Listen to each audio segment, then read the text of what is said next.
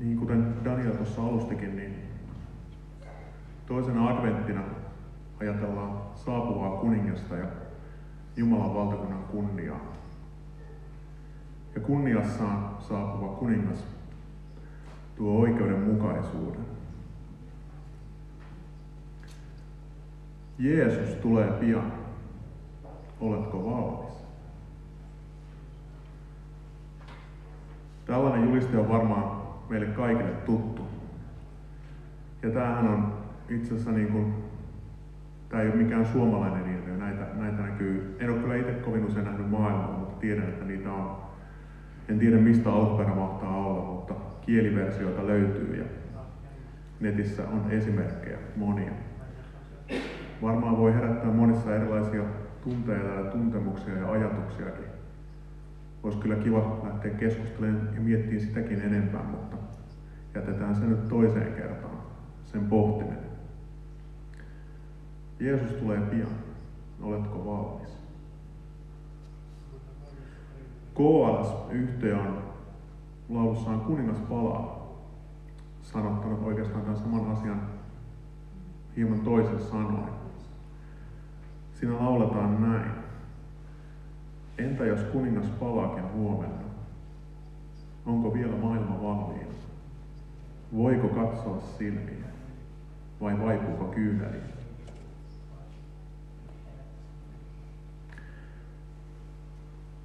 Itse tulee lähinnä ajateltua tässä sen tyyppistä ajatusta, juuri mitä se, se julistekin sanoo, Jeesus tulee pian, oletko valmis? Niin, onko mä valmis? Tai kuten se kolmasen biisissä, onko maailma valmis? Palataan tähän vielä hieman myöhemmin tämän saarnan aikana. Mutta pohditaan nyt hieman sitten sitä, että koska kuningas palaa. Ihan raamatun lopussa, taitaa olla toiseksi viimeinen ja ilmestyskirjan, luvussa 22, sanotaan, hän joka todistaa tämän, sanoo, tämä on tosi, minä tulen pian. Aamen. Tule Herra Jeesus. Eli Jeesus tulee pian. Mutta kuinka pian? Siinä se kysymys onkin.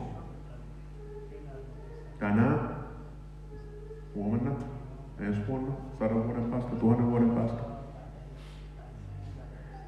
Tämä aikatematiikka on, mulla on itsellä tosiaan insinööritausta, niin usein tykkään niin ajatella varmaan mitottaa ja kaikilla lailla mittaamalla ajatella jäsentää maailmaa, mutta tota,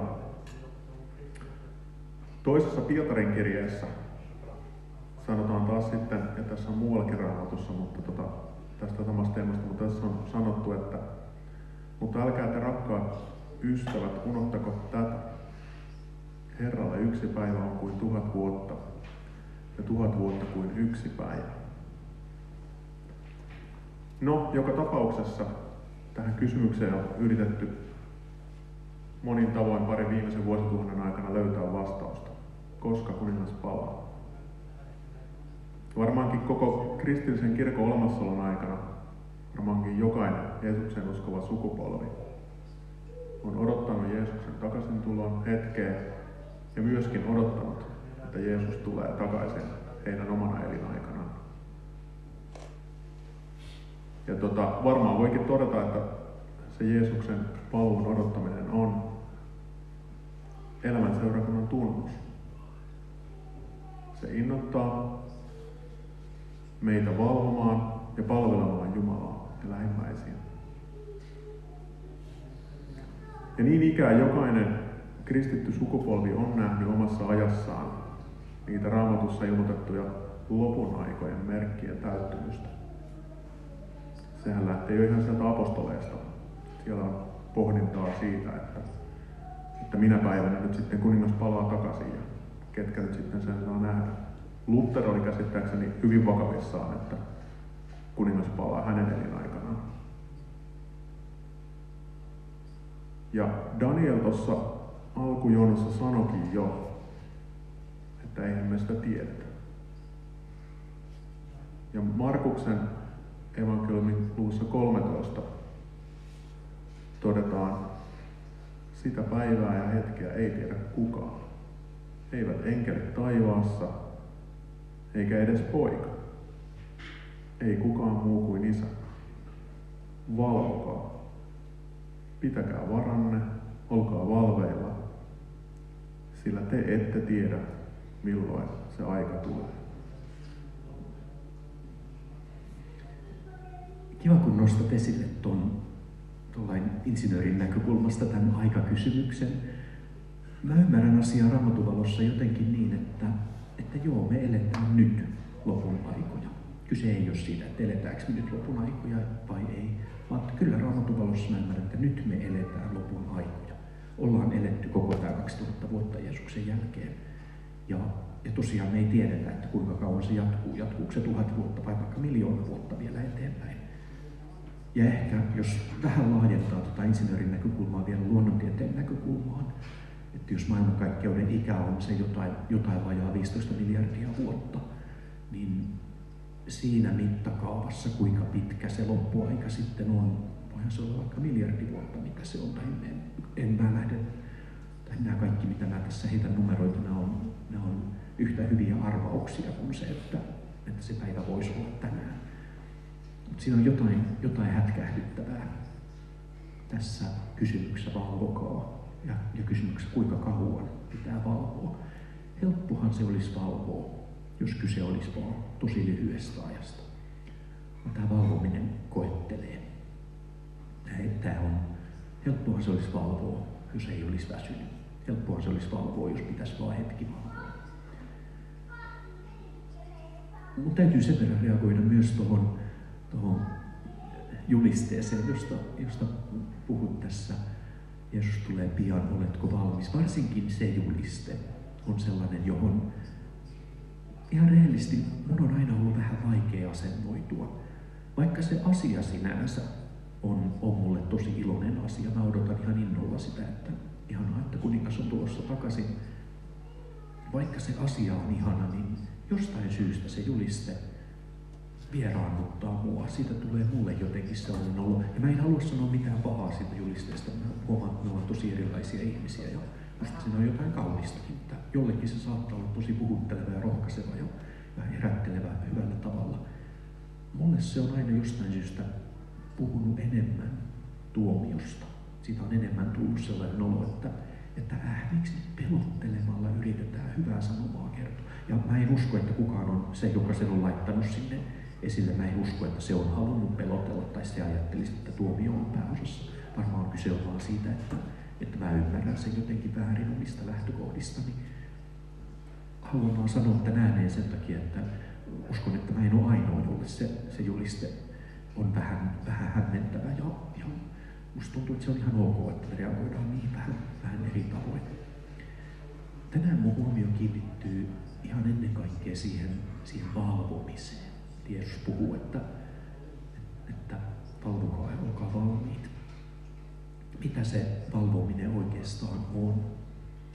Missä se näkyy? Miten se toteutuu ihan arkisesti? Valvominen on, on hereillä olemista ihan kirjaimellisesti. Voisiko se olla myös jollakin tavalla läsnäoloa? Eikö meillä ole ihmisillä taipumus mennä vähän sellaiseen, että autopilotti menee päälle, varsinkin arjessa, että sitä tekee asioita ilman, että hirveästi ajattelee niitä. Vähän niin kuin nukahtaa, vähän niin kuin unohtaa sen, että, että miten mä oikeasti haluan elää, mikä mulle oikeasti on tärkeää.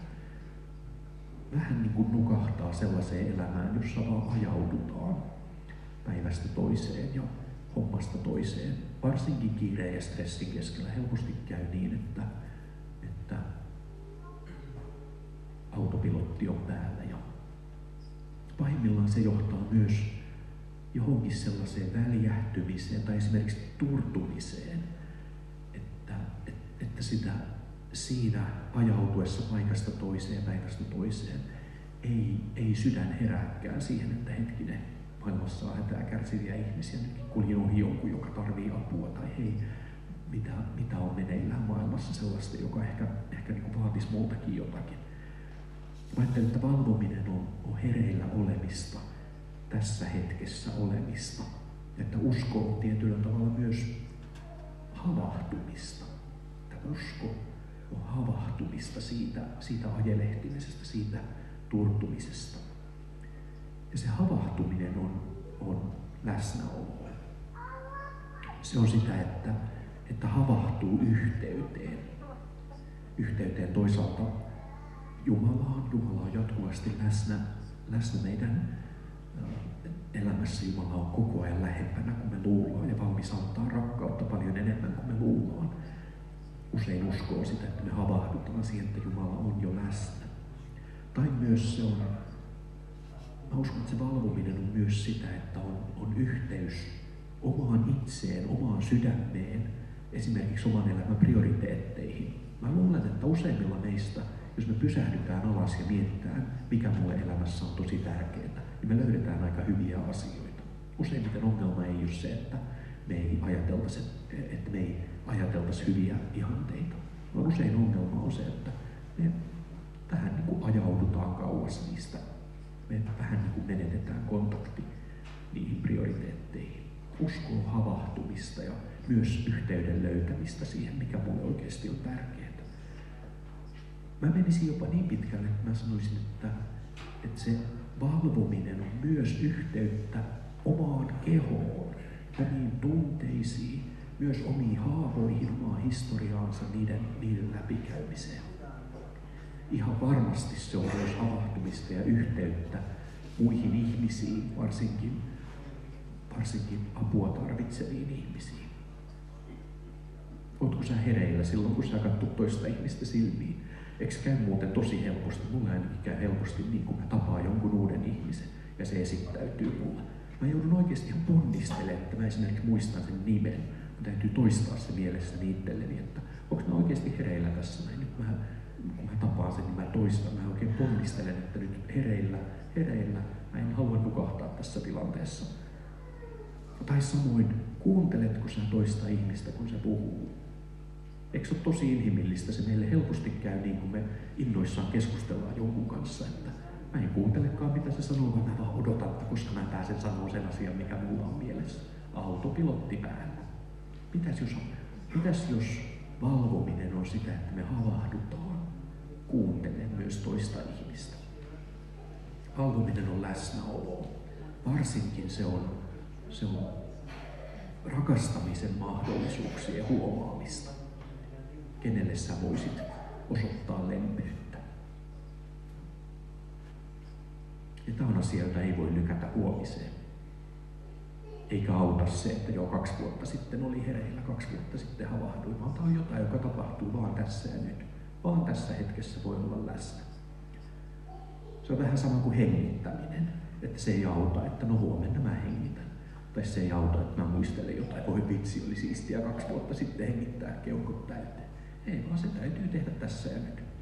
Kiva jos myös huomenna ja ihanaa jos muistaa jonkun hetken, kun keuhkot on ollut täynnä, mutta se on tässä hetkessä tapahtuva asia. Tai Jeesus puhuu palavasta lampusta, että pitäkää lampunne palavassa. Missä se lamppu palaa? Eikö se pala siinä, kun ihminen auttaa toista ihmistä? Eikö se lamppu pala siinä, missä missä epätoivo muuttuukin toivoksi. Se lamppu palaa rukouksen rauhassa. Tai se palaa siinä hetkessä, kun joku raamatun kohtaa valtuu ja yhtäkkiä osuukin omaa sydämeen, että, että tämä oli just se, mitä mä tarvitsen. Se on sitä, että lamppu palaa. Missä kaikessa sun lampus palaa? Missä on sun elämän valo? Mitkä asiat sulle on sitä, että, että Tämä pitää toivoa, tämä pitää rakkautta, tämä pitää uskoa elossa. Missä asioissa sä tunnet Jumalan läsnäoloa? Roomalaiskirjassa Paavali kirjoittaa, että tehän tiedätte, mikä hetki on käsillä.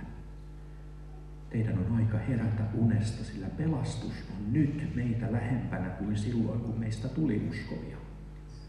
Yö on kulunut pitkälle, päivä jo sarastaa. Hylätkäämme siis pimeyden teot ja varustautukaamme valon asein.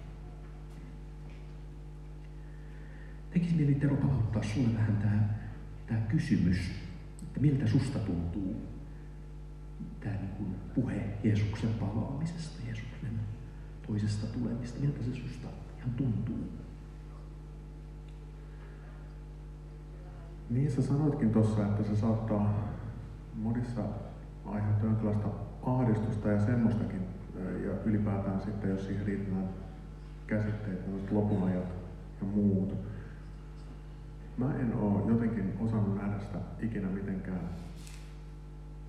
niin kuin semmoisella niin kuin pelottavana tai negatiivisena, vaan nimenomaan just toivon asiana, semmoisesta asiasta, mikä kannattaa odottaa. Siihen raamatussa monessa kohtaa viitataan. Että se on selkeästi asia, mikä on odottamisen arvoinen asia ja hyvä asia. Ää, mun äitini ja mun isovanhempani, jotka mut aikanaan opetti tunteen ikiaikojen Jumalan, mun pappani käytti juuri tätä käsitettä, niin tota, he opetti mulle, että kun evankeliumi on saarnattu kaikkeen maailmaan, niin Jeesus palaa takaisin. Ja mä näin sen niin kuin, senkin niin kuin semmoisena niin kuin iloisena ja positiivisena. Ja myöskin niin kuin semmoisena asiana, mitä, mitä kannattaa yrittää ja pyrkiä. Tätä saarnaa valmistellessa niin tota, keskusteltiin sun kanssa ja mietittiin sitä, että, että tätä just kysymystä, että tuleeko Jeesus takaisin, kun me ollaan kerrottu hänestä kaikille. Ja tota, yksi tietysti, mistä tätä voisi lähteä katsoa, niin Matteuksen evankeliumin lopussa meille on meille kaikille tuttu lähetyskäsky.